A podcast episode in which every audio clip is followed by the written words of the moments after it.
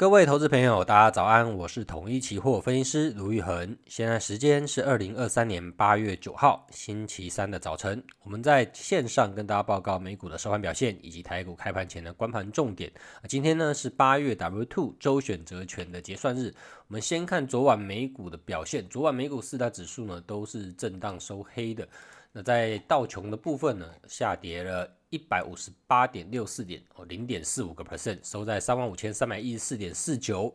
纳斯达克下跌一百一十点零七，零点七九 percent，收在一万三千八百八十四点三二。标普五百呢下跌十九点零六，零点四二个 percent，收在四千四百四十九点三八。费半呢下跌五十九点九九，一点六个 percent，收在三千六百七十九点四二。好，那昨天晚上的重大消息呢？第一个啊，穆迪啊调降了美国十几家银行的一个信评啊，那对于道琼的这些银行类股都是承受到比较大压力。那在科技股的部分，NVIDIA 有他们那个新品发表会啊，但是呢，在 NVIDIA 股价仍然是下跌了一点六六个 percent。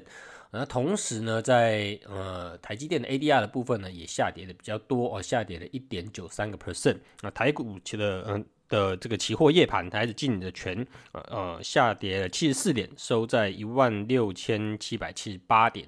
所以在夜盘的部分，不管是在科技股，还是在呃道琼，还是在这个还是企业夜盘，都是有比较大的一个压力的。那美元指数呢，则是上涨零点四九，呃，收在呃一百零二点五四点。所以其实我们可以发现说，在最近的呃汇率上的压力哦是比较大一点点啊，不管是在啊。呃台币的部分还是在人民币呃相关的这种亚币平压力都比较大。那人民币的部分呢，其实也是因为中国的贸易数据是是比较不好的。中国的七月呃出口是锐减四点五个 percent，连续三个月走下坡。所以在呃中国的复苏有一些疑虑的情况之下呢，呃相关的这些商品哦原物料啊都有受到的一定一定一不同程度的一个压力了。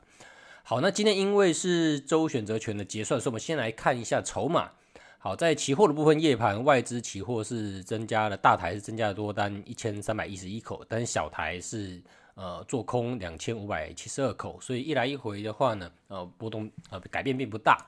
在选择权的部分呢，呃自营商则是卖出买权，然后自外资的话呢，则是两边都买哦，自营商卖出买权比较多，有八千多口。今天因为周选择权的结算，所以我们看一下在呃日盘的流仓的部分哦。那除了卖出买权，自营商是卖出买权以外，那其他的呢？呃外资是两边都买，买进买权，买进卖权。那自营商也是买进卖权。呃，所以在今天的部分，从法人的程度上来看呢，从法人筹码上来看，呃，今天可能是一个上档比较有压的一个格局哦。但是呢，昨天晚上的夜盘的下半场呢，也没有再继续去做一个跌幅扩大，反而是走一个跌幅收敛的情况，所以可能留意一下，呃，往上挑战压力区能不能够呃回到一个比较高档的一个位置。好，我们先来看压力区跟支撑区怎么来去做个观察。先看选择权的未平仓的一个部分。好，在今天要结算的周选 W two 的这一块，呃，买权嗯的部分未平仓比较多，大概落在一万七千点之上，大概都有。啊，一万七千到一万七五零到一一七一零零都有一万多口以上的买权没有平仓。那在支撑的部分，我们观察，呃，卖权在分别在一六八五零以后呢，以下呢，大概都有接近万口的一个卖权的部分。那么刚才看到法人在呃卖权呢，可能是比较偏向买方，然后在买权的部分呢，有一些偏向在卖方，呃，所以。今天的压力区可能在万七之上，然后呃支撑区的位置可能就要留意了，因为反而是站在买方的，所以支撑区呃可能有还是会去做一些测试啦。哦，那今天因为是周选择权。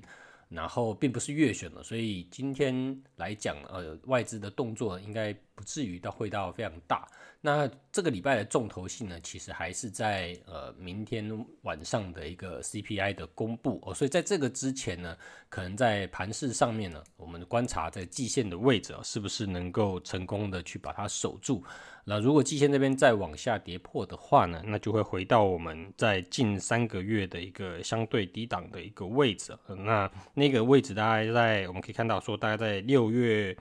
六月中的时候，哦，六七月中的时候呢，那个时候有到一六五九三的一个位置。好，那其实可以观察一下，说在最近在高高档整理区的一个低档的位置，是不是会出现一个跌破，还是在这边呢能够呃成成功的守住，我们维持一个高档整理的一个盘势。